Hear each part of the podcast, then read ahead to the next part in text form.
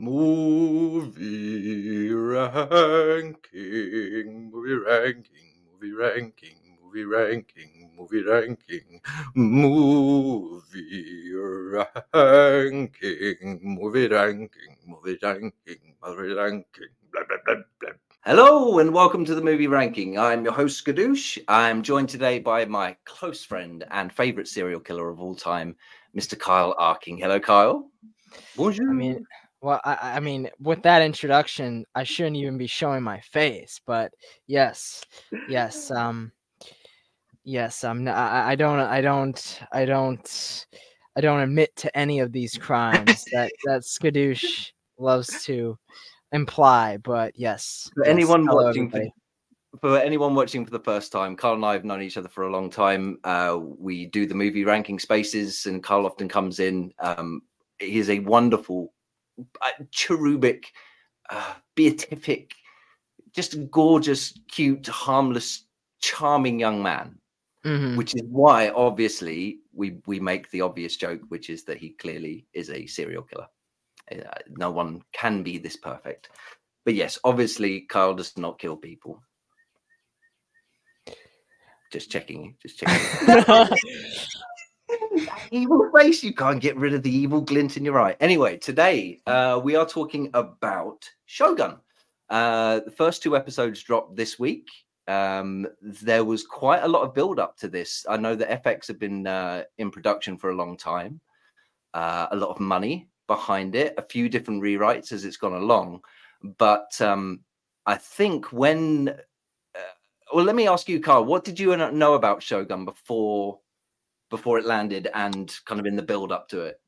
I um actually I I knew very little because I really didn't have any you know inclination to read the book or watch the miniseries given that it really was before my time and I really only watched or read stuff that are becoming movies or TV shows and it was funny because one of the YouTubers I listened to, John Campea, he loved Shogun. He would talk mm-hmm. about Shogun all the time and mm-hmm. say how like it was the one sh- could be or movie that could be made today based off of the book and like the miniseries was great in its time but now it was time for an update and it was so funny because the day that this show was announced, I was actually watching John's live stream of the Disney Plus or Disney Investors Day, where they mm-hmm. actually revealed that this show was in the works. And just seeing his reaction was like gold because like that was the only connection I had to Shogun. My dad mm-hmm. actually has the VHS collector's edition. It's this giant box set Amazing. with like uh I believe it has like a giant book in it, but my dad says he lost it.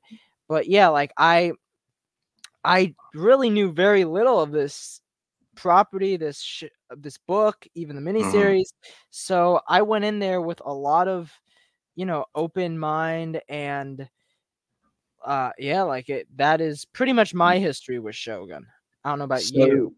So nothing I didn't I wasn't aware of the miniseries, I wasn't aware of the original content. Um I have a more a bit more of a cerebral connection to it though. Um, uh, when I was five, uh, my mum and dad were trying to get me into all sorts of uh, out of school activities, sports and things. And it was a judo club that, that opened up at the bottom of our road in the community center called Zen Judo.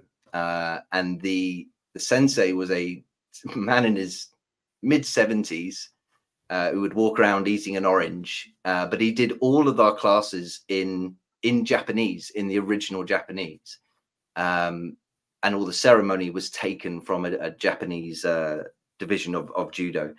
Anyway, I did judo for years and years. I, I got my black belt, and um, at a quite a young age.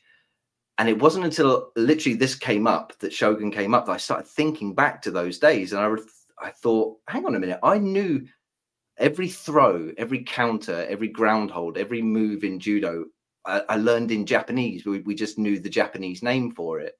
Um, and therefore, kind of that got me massively obsessed with everything Japanese was when I was about 10 years old. So I went to the library and I read every book which had, well, let's be honest, nin- something with ninjas in the title. Um, uh, but yeah, I've always been I've been massively obsessed with Japanese culture for a long, long time, which is why when this came out and I saw the I saw the trailer for it and I saw some of the artwork, I thought it looks beautiful. However, I got to admit I went in quite skeptical um, because I knew that this was going to be from this pretty much the same production team that made Game of Thrones. Um, so there's there's pedigree there, but I just went into it thinking, oh, are you just going to do Game of Thrones but in Japan in the in the then finding out that obviously there's a the historical element to it.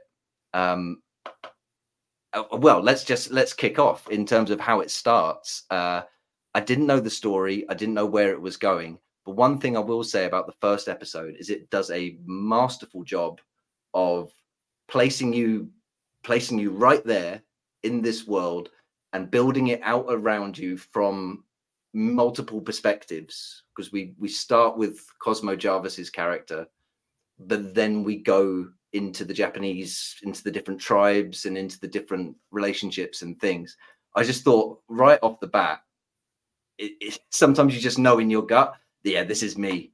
This is me. They are nailing this already. Um, Cosmo Jarvis. Uh, had, had you come across Cosmo before? I I don't know who you're talking about because I, I think you mean Tom Hardy, right?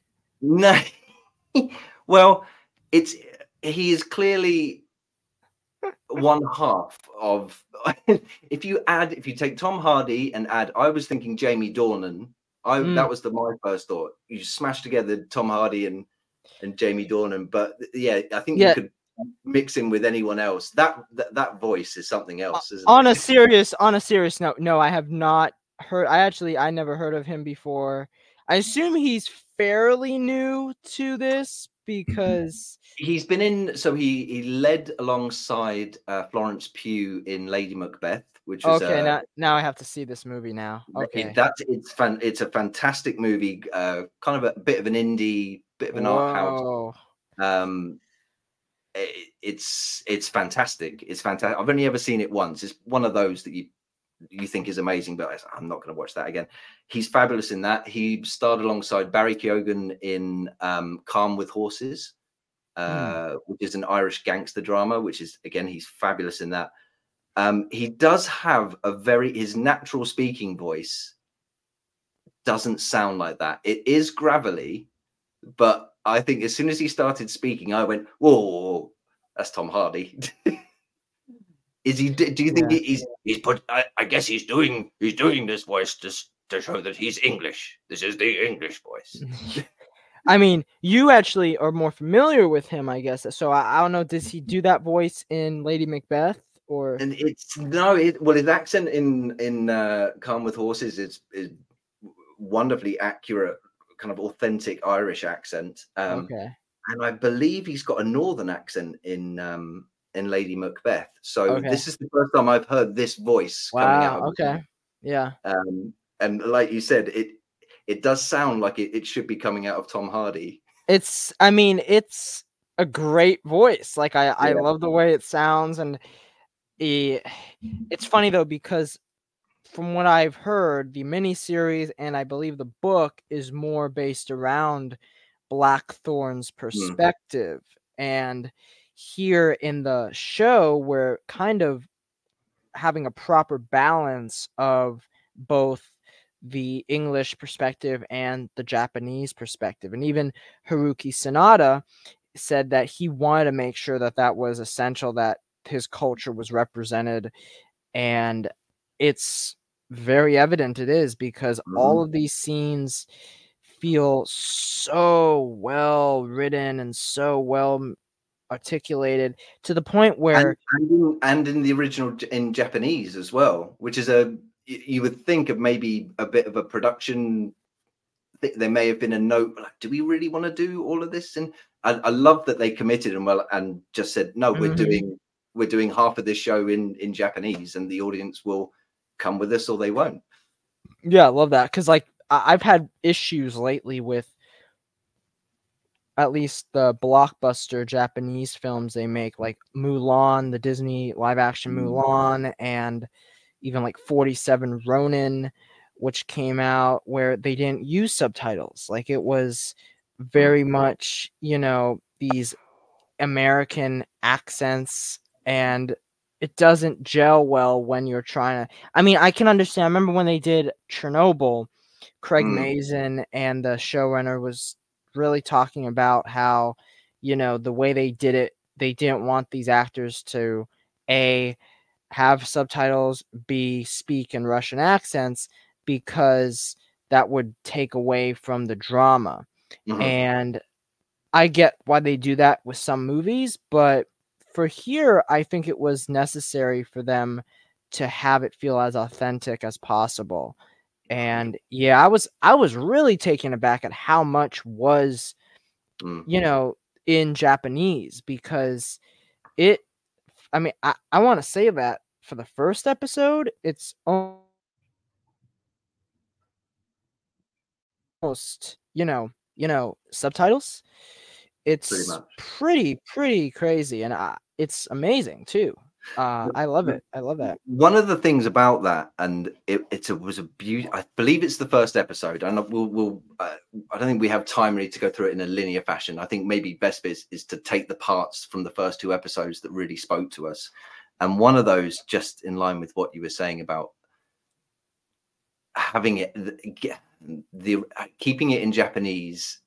I guess the fear, the baseline fear, is that something gets lost when a Western audience is having to read the subtitles, which you and I both Mhm. know is nonsense. It's it's as director Bong said at, uh, at the Oscars a couple of years ago about if you can just get over that one centimeter higher high barrier, the whole world opens up. There is a scene when um, uh, Sanada's uh, the main the Shogun character, obviously not a Shogun yet, but his second in command is sent to uh, the bay where the ship, where Cosmo Jarvis's ship has has run aground. And obviously, we know from the stories thus far that uh, one of my favorite characters, which we'll come on to, uh, I think it's he's called Kashigi. He's the guy who who enjoy. He has his special way of um, killing killing people. Um, Oh yeah. Um, that that Yeah, that character is on the beach and we know that he's he's basically said uh to his subordinate that uh what we'll do is we'll, we'll try and hold on to the cannon and we'll hold on to the gold and things. And then um uh Sanada's second in command arrives and the, the tone is very different. All of a sudden uh the character is saying we will be taking we will be taking the cannon. We will be taking the gold. And the response is uh, uh, the response is but this is my fiefdom lord. And it's just a question. It's not saying no i won't give it to you. It's just a question. And then in the original japanese i, I just loved it. The way he delivers this line which is i would have thought you would have wanted to impress your loyalty upon our lord. But the way it's said in the original japanese is so brilliant because you can hear the oh the the the the the, the, cadence with which it is spoken you get everything from it like so uh, just in terms of i don't think anything gets lost in terms of the performances just because it's yeah in that original Yeah. japanese Yeah, I agree. And that scene is so great. You, I love how you see the different relationships and interactions in the show between all of the different lords, all the different characters, because it very much like Game of Thrones, they're introducing this world to you, and by introducing the world, they need to introduce you to the characters first. And Mhm. that is really what this show's about. Like just the beginning of the show with the um, setup is the setup is brilliant Yeah. isn't it yeah, the, the lord the, the king has died and now there are five five people that have to sort it Mhm. out amongst them and they've all picked on they've the one four have basically decided to gang up on on uh on Sanada's character Toranaga, and when Toranaga just meets these lords, it's it's so like it, what I love about it is you're seeing this almost not mythology, but this lore in this show that the, the the formality, all of the culture, all of the customs, all of the the way that Japanese people interact mm-hmm. is very different to to Western culture, and, and you, I, you see that, yeah. I don't know because I believe this is a limited series. It's only the one season, 10 episodes telling the story from the book. Mm-hmm. But oh my god, I wish that this was, you know, Game of Thrones uh multiple season series because how much lore is just built into this one or mm-hmm. two episodes. It's like oh, I want to know more about these lords. I want prequels. I want, mm-hmm. you know, background stories. I want animated content. Like I'm I feel like that shouldn't be the thing we want. We just want a great story, but at the same time I'm like this is so fascinating and it's really great cuz I think all of these lords like there's that one lord with leprosy that yep. is like, "Oh my god." Like I didn't know what that was at first when I saw him mm-hmm. like behind a curtain it was so mysterious and then you realize what it is and it's like oh mm-hmm. my goodness what is going on here it's a beautiful touch and i think there's lots of that throughout the first two episodes. And i think specifically the second as well i found i found myself watching what what clearly is prestige tv this mm-hmm. is as good as it gets. All the money is up there on the screen. Yes. The performances are singing.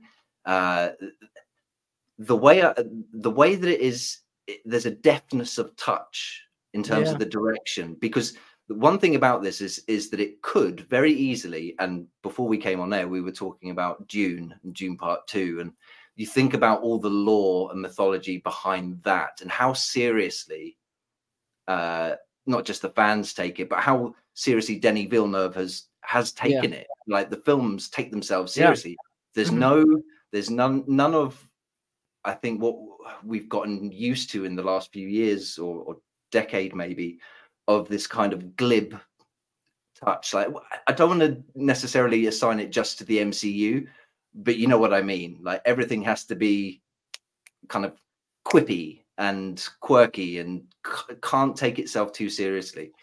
Th- there's none of that in this. This commits commits fully to the seriousness but it doesn't mean that it's boring and it doesn't mean that it's heavy uh, the the deftness of touch i found with uh, introducing um, John Blackthorne to the Spanish character ne- uh, Nestor Carbonell, Rodriguez. Yeah, Rodriguez.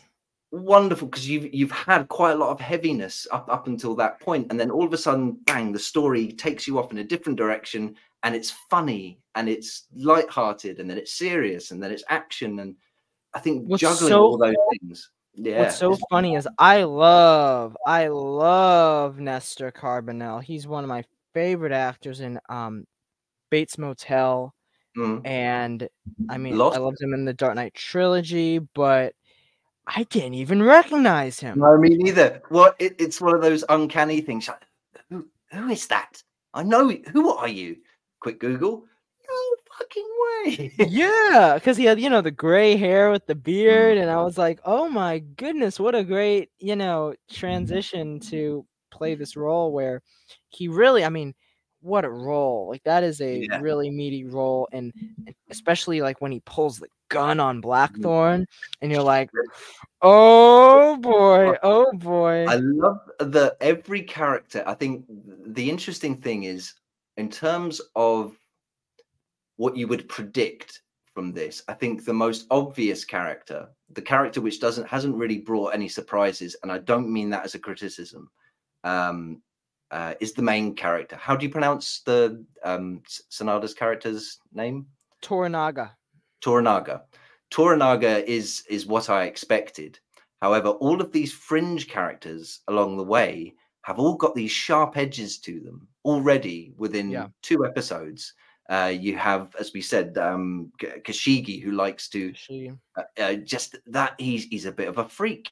He's a bit of a freak, uh, but he also uh, is courageous. He's a he's not he's not a black or white character and i think that applies to pretty much all of these all of this this gallery that we have so far with Nestor Carbonell um you I, clearly john blackthorne w- we don't trust him either like this Yeah. is not the good guy we're following. This is a guy who has his own machinations that i'm sure we have we haven't come across yet.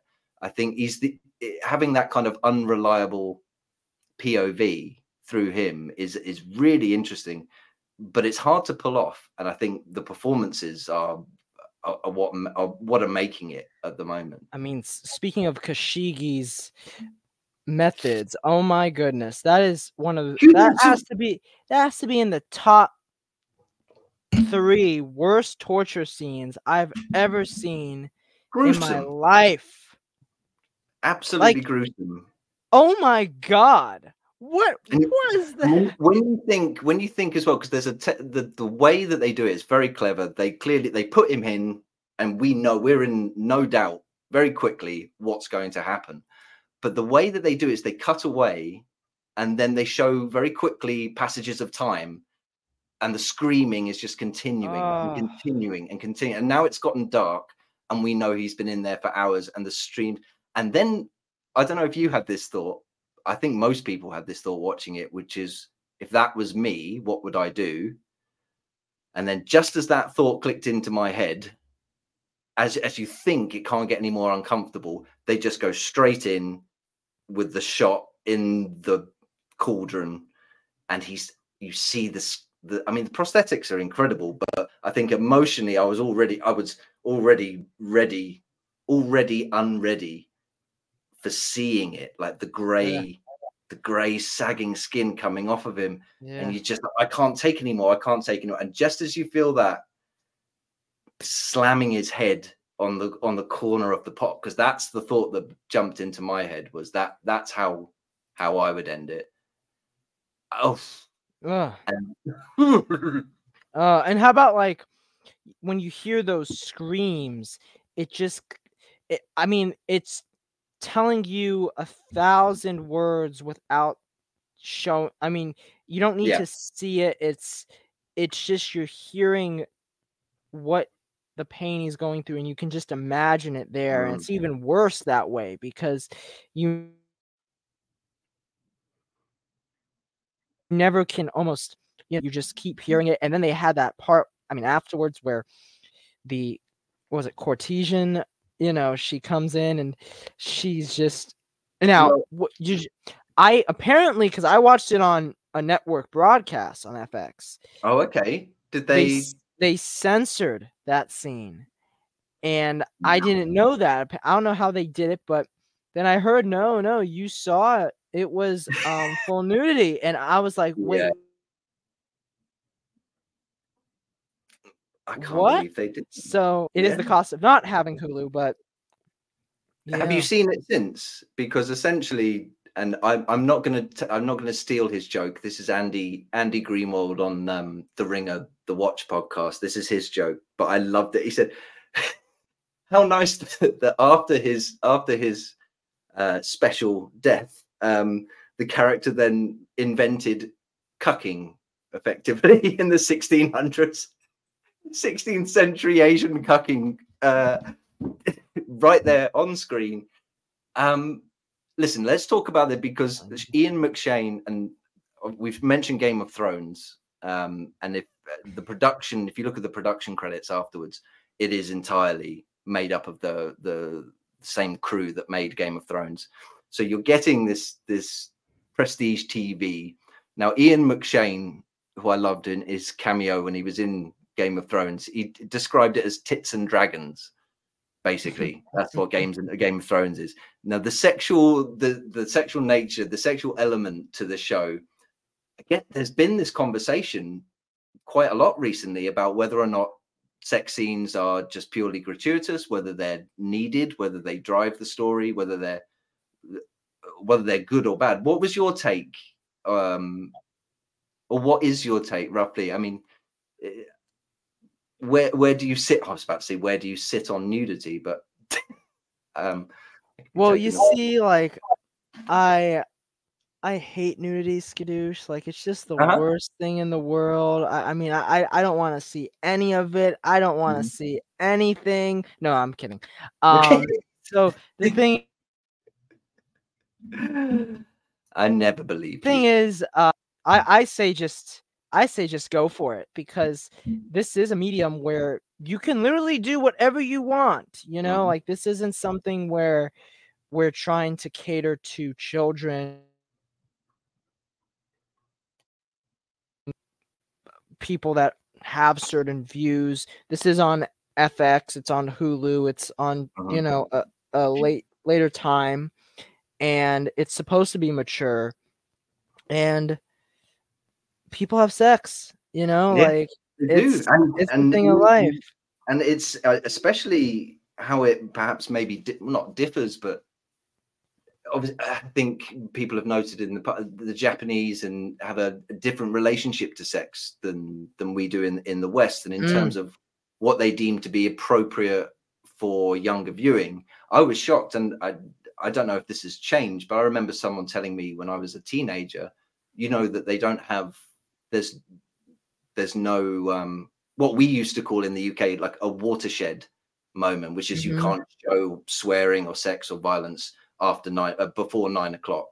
Yeah. Um, no such thing apparently in Japan. They have a much more open kind of, I guess, view on it or perspective, or, or that's just how things have transpired.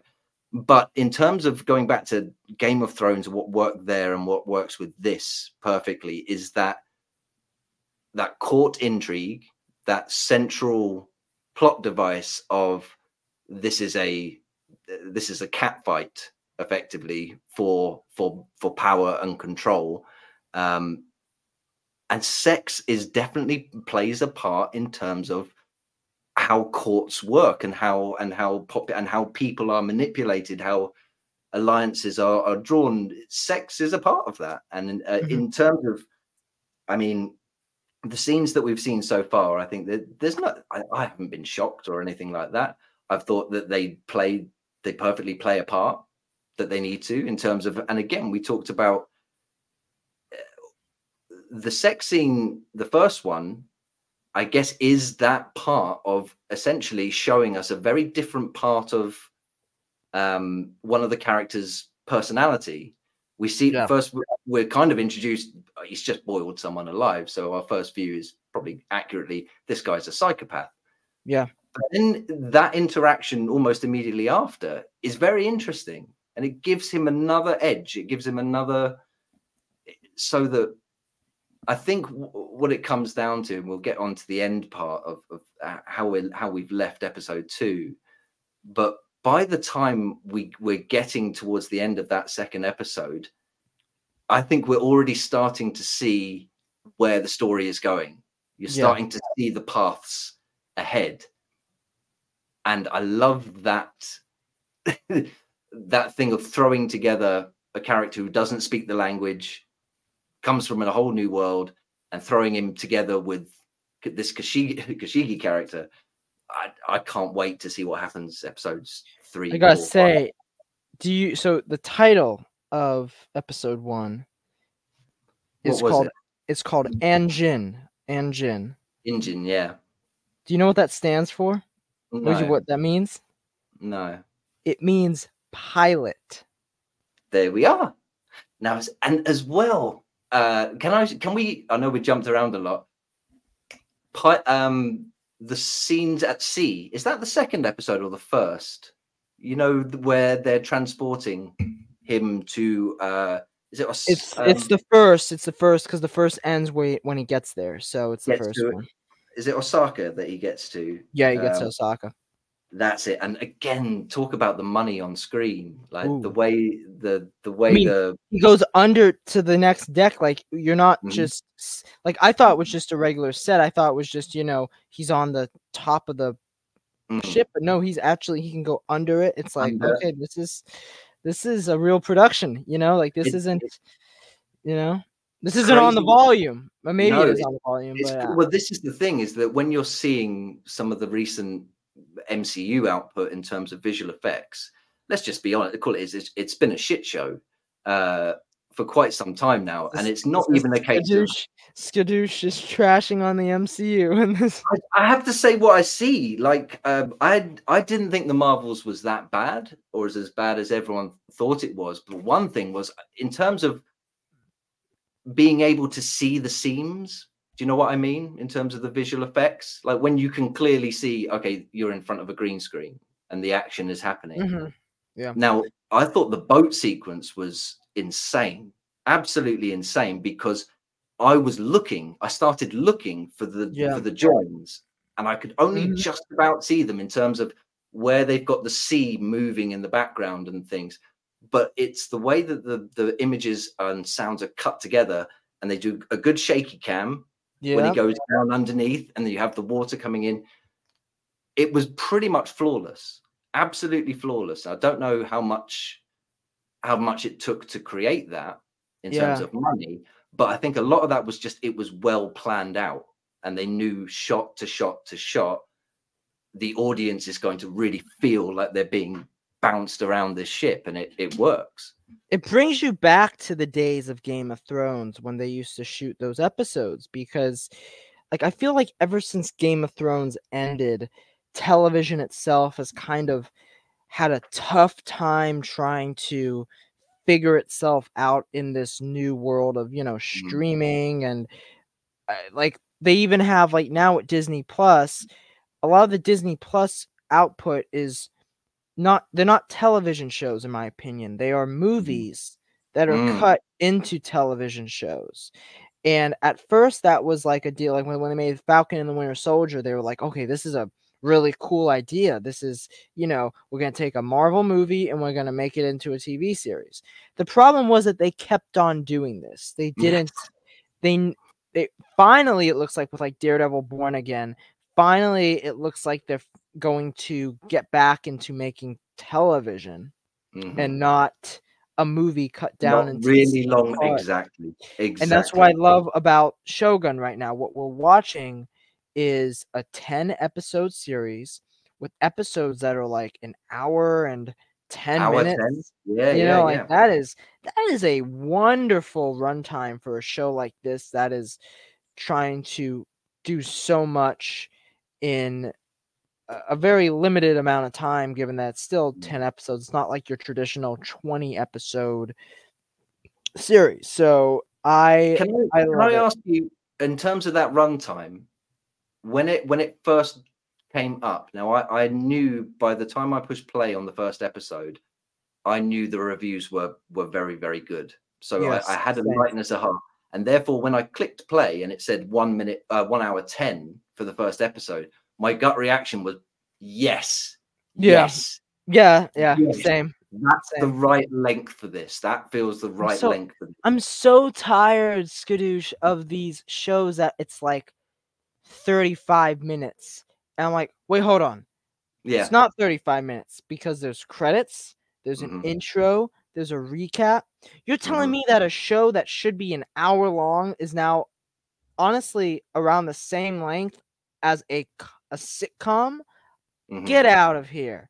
And that is, you know, I I share your sentiment because Mm. when they you know revealed these episodes i've had the same thing with a number of other shows lately i've been watching because we have a lot of good tv out right now Yeah. i adore uh, right now i'm really loving halo the series Uh-huh. and avatar the last airbender on netflix i enjoyed I good like, things.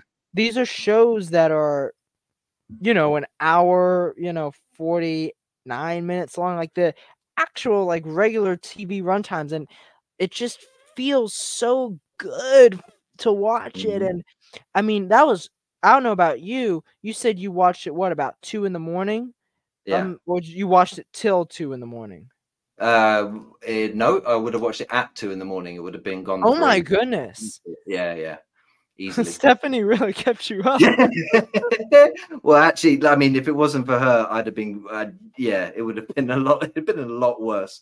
I want to talk. What you said there about the run times. It completely makes sense in terms of. I was talking the other day to someone about about True Detective, um, the the latest series of True Detective. Yeah.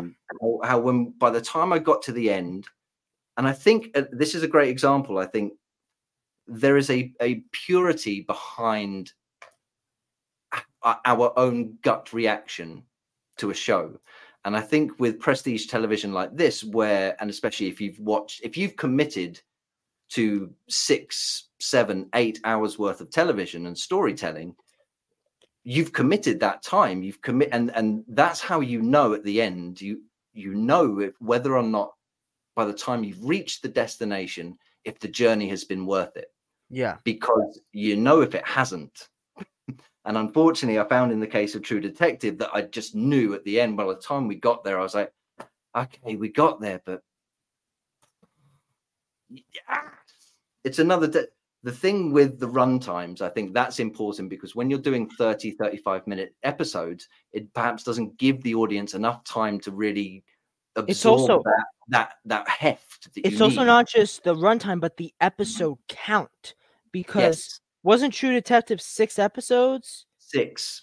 So Mm. like you're talking about a show. I mean, it was traditional runtime, like 50 minutes long, but Yeah. it's still six episodes where you need, I think, more for some of these other shows. And that was also another one I really enjoyed, True Detective Night Country. But um, Mm. like, yeah, it's something else that I feel we are hopefully getting back to. Mhm. And like I personally, I watched this on FX. This was the first time I've watched a show on FX since Legion ended, and that was in Oh, around, I think 2019. I want to say it was a long time ago. Rest in peace, Dan Stevens' uh, Legion. Yeah, oh, I love that show, and um, I remember Taboo was one of the last ones too that was on there. Now, speaking of Tom Hardy, Mhm.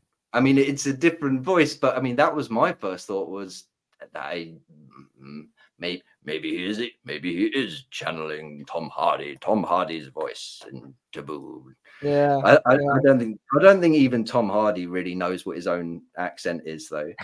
Go, going back to what you were saying about again those run times, thirty minutes not being enough really to to latch onto it, especially with True Detective. I felt that yeah, six episodes wasn't enough. Uh, it kind of I felt almost uh, speaking of Game of Thrones, I think the argument about the ending of Game of Thrones was they felt that they rushed it in those last three last couple of episodes.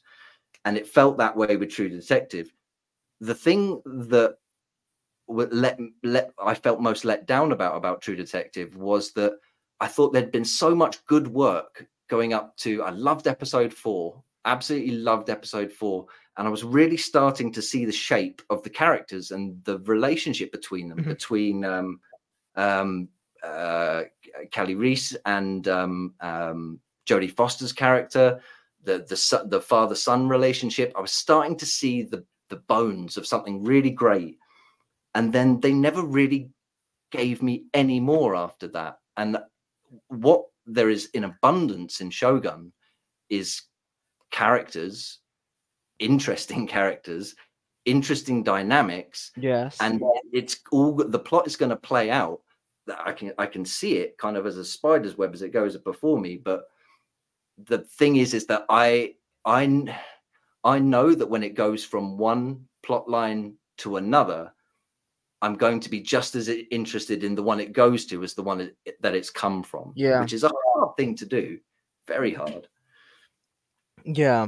Uh, I think though what we should talk about because we haven't talked about it yet. I want to talk about Mariko because Mhm. I think that she is a really intriguing character to start, you know, getting us into this series. She's played by this actress that I've kind of noticed she's started to pop up in a number of things. Her name is I, I don't know how to pronounce her last name, but it's Anna Anna Anna Sawai. I think so. Yeah, Anna Sawai. Uh, oh, Giri Haji. She's oh, that's where I know her from. Uh, yeah, that was a television series, kind of a, a HBO, BBC kind of uh, cross collaboration project. Um, again, very sim- half Japanese, half the story in Japan, half the story in in the UK. Um, So, so she was actually in Monarch: Legacy of Monsters, the oh yes, Godzilla series. I still need to watch, and that was like I think she's like the lead of that show, Uh-huh. and she was also in Fast and Furious Nine as Han's adopted or daughter Talking to the wrong guy, brother. Yeah, With uh, Marley about all that stuff, I, I uh, it's it, it was a weird subplot. After but five. she was she was good in it, I guess. But like it was she's getting into I think the really um well at least the television medium, but she's getting really known and here this is I would say that right now this show has three leads. It has Hmm. Haruki Sanada as Toranaga, it has Cosmo Jarvis as Blackthorne, and it has Anna as Mariko. And I think she's she has a very like regal presence. She really, I think, kind of captures the scene when she walks into the room. I love the idea that I don't know the name of the other character, but like there's like the priest that's Yep. has this like Who relationship with her. Yeah, who taught her E- E- English and Portuguese? And I loved I loved the scene between her what happened was he was the translator and how Mm. they translated it it was like you know he's Great. talking to Toranaga but the translator kind of you don't hear the translator can we can, i'm so glad you brought that up because there's two scenes of that. The first scene is i think is the translator proving that he's capable of being unbiased and is accurately translating between great scene. and, and and wonderful scene. And Oh. then it gets better. I swear to god that scene where he draws the map where he's Yeah. asked he's asked by toranaga and the translations that are done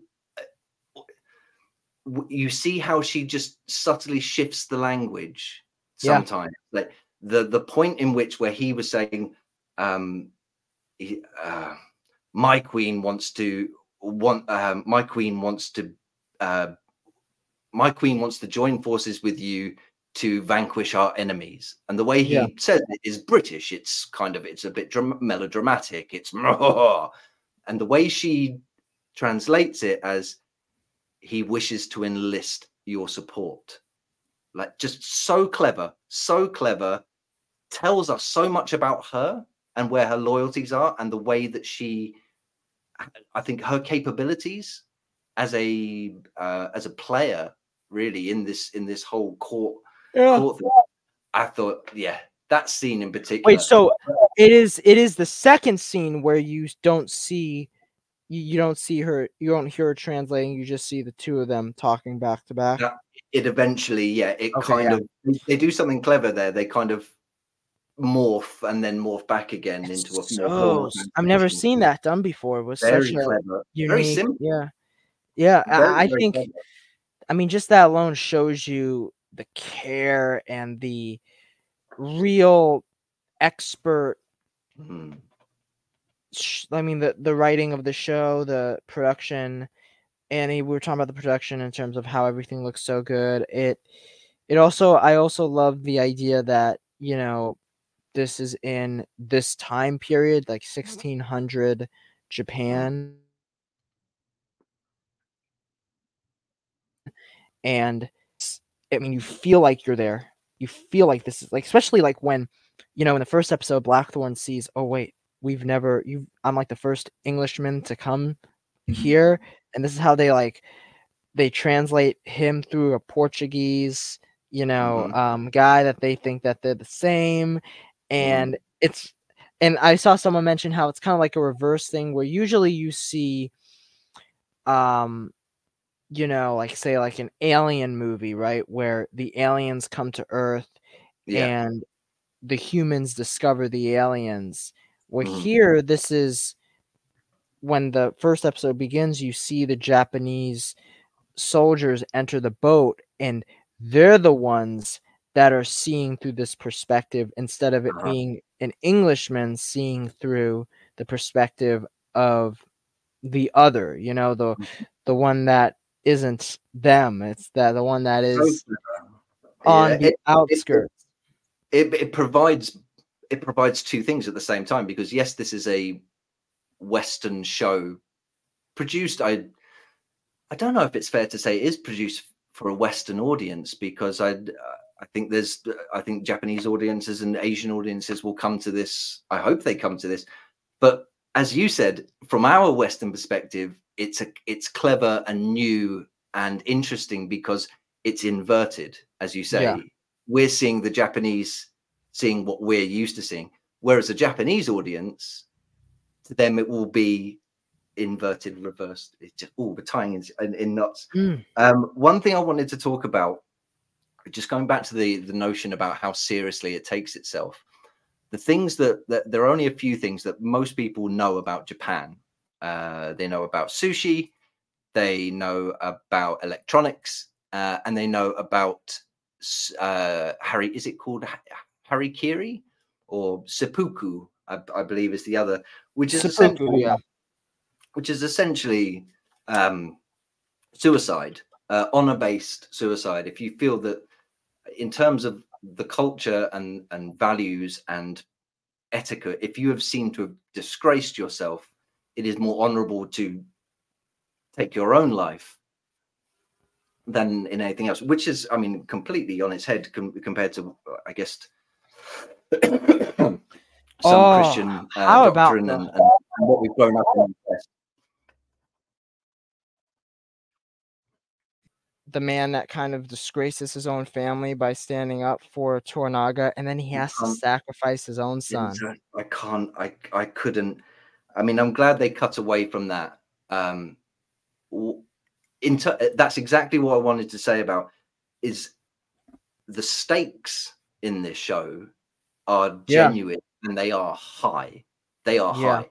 They they would have been high anyway, but there is something about again the period of time and the uh, the, the Japanese culture where stakes are already high anyway compared to what we are used to. We're not Yeah. used to seeing characters who perhaps fail, then instantly prepare themselves to to Yeah. slice their own stomachs open. I think again, it, it could. There are so many places along this story so far where the, it could have gone wrong, and I think the thing main takeaway I've taken from from just those first two episodes are it's they've executed it perfectly, near perfectly so far. I just hope that th- continues. I think as we see with the future episodes, it looks like Mariko will develop this relationship with Blackthorne, which I'm very curious about seeing. Because what's also what's also cool right now is we're seeing different storylines, like the whole idea of a white savior storyline that we're seeing. Dune Part Two is subverting that story, Absolutely. and I'm very curious to see how they do that in Shogun because right now what we're seeing is we're seeing a white savior like story, but it is through the perspective of the Japanese characters. So it I think is a new way to tell that and I think it's really respectful to the culture, it's really respectful to the viewers and I think that's going to be you know something we'll see later on in this season. But I'm also excited cuz I, I saw some reviews where it was like this show is really great at just the dialogue, the conversations more than it, you know, don't go into the show expecting samurai battles and you know Mhm. your fair share of stuff. Yeah. But I saw the trailers for like the next number of episodes. You got some I- action. I don't know, man, but like they have some epic looking shots and I'm, I'm I- so I- glad you said that. I'm so glad you said that I that. have to I'm have to reserve my expectations. Like I cannot Mm, expect to see a gigantic battle. But goodness, if we get that in this show, mm. From this team as well. right now I think this is the shoe in for winning all the awards. We're only two episodes in, but I think that, you know, if this show is this epic thing that, you know, resolves its- itself into, this might be this might be This one of the might best it. shows. You this know, might be it. There's a couple of things. Speaking of the action, and I loved, I I loved as well, is that, that we haven't had ninjas. There's been very little action. There's been no real sword play hmm in that second episode. The way the final act of that second episode ratchets up when you have uh, John Blackthorne being rescued when he's when he's with the hood over his head, and uh, almost like House of Oh, Flying Daggers. House of Flying Daggers. Yes.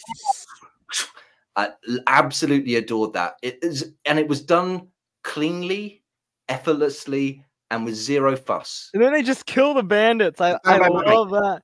And then just exactly, just with the just so, like, and also as well, just in again speaking of stakes, is that by the time they pull the hoof, hood off of John Blackthorne, twenty men have died. Yeah. Like almost 20 men have died for him.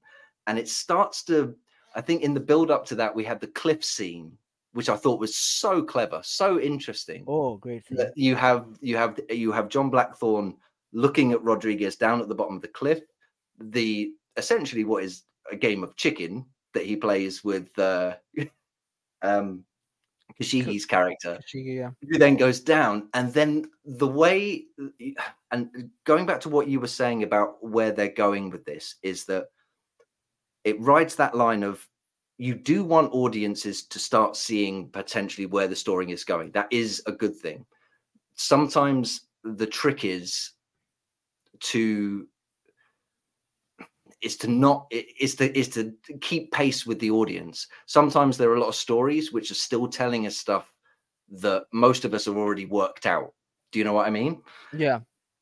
the thing with that is that I can see the intrigue coming from John Blackthorne character um, and uh, uh, Kashigi. Mariko. Yeah, yeah, and and Oh, Ma- Mariko as well. yeah.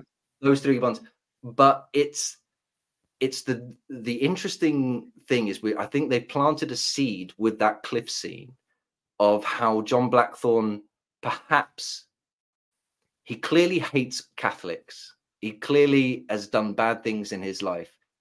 He often speaks. Of, there's a line he says, "This is I, I don't die here. This is not how I die." He seems to have a quite a fervent belief in something.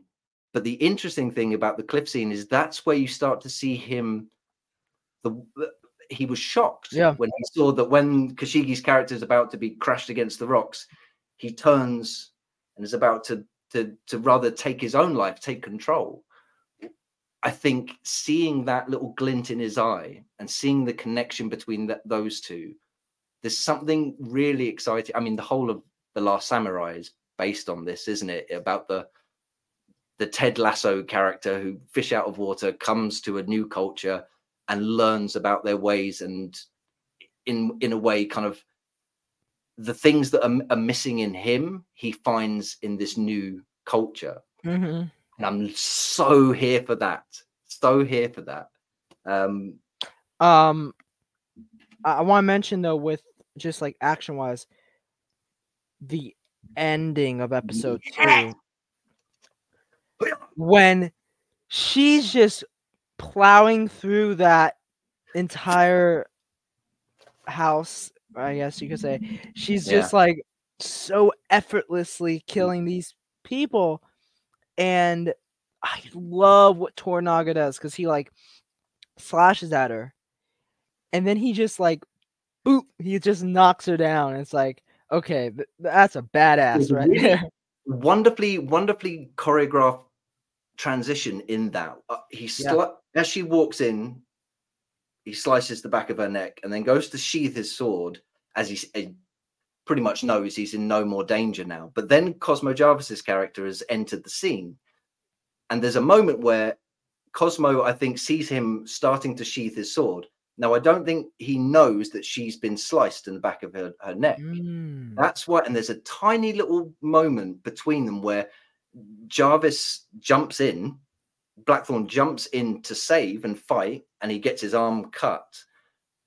But it gets it gets noticed, and it's only a, it's half a second. Um, Sanada's character notices it, and all of a sudden we we've got a, a deeper connection. yeah is that even though he was in no trouble, this man still jumped in to save my life. And then, like Yeah. you, the the punctuation on that scene, just Yeah. the just Just incredible. just casually butts her into the into the garden. Yeah. I am sorry for this, dude. We will. Will you catch up with it? Listen, I have, I've come up. uh, What do you think of bro guns for our weekly catch up on sh- on uh, on Shogun on the on the?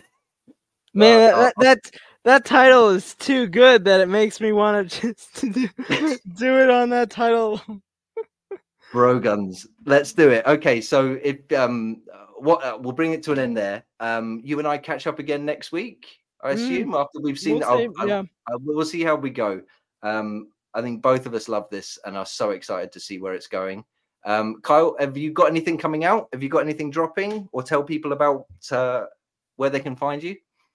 It is funny you should say that because yesterday I had my new podcast, The Massive Movie Maniacs, episode one released, even though we did like a test episode before that, but episode one was released. It's the best and worst movies of 2023. Mhm. I did that with my friend Noah, and that is out on Spotify right now. So just look up Massive Movie Maniacs. Amazing, awesome, um, brilliant, Kyle. Thank you so much. Send my love to Grandma Pearl, um, and we will catch up again, and we will bro gun the shit out of this. Can't Bye, wait. brother. Okay, In- take In care. the words of the big blue dude, bye bye now, bye bye, bye bye now, bye bye, bye bye, bye bye, bye bye, bye bye, bye bye, bye bye.